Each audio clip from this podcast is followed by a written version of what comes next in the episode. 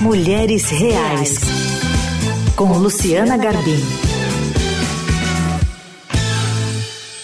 Bom, gente, depois de quase uma semana intensa no mundo das artes, rodando em torno da SP Arte, que acabou ontem aqui em São Paulo, começa hoje a Bienal 2023. Ela abre às 6 horas da tarde em uma pré-estreia só para convidados. E aí vem a pergunta: o que se pode esperar dessa Bienal?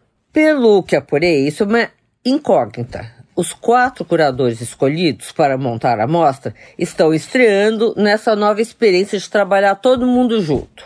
O mundo das artes joga grande expectativa sobre essa Bienal, batizada com o nome Coreografias do Impossível.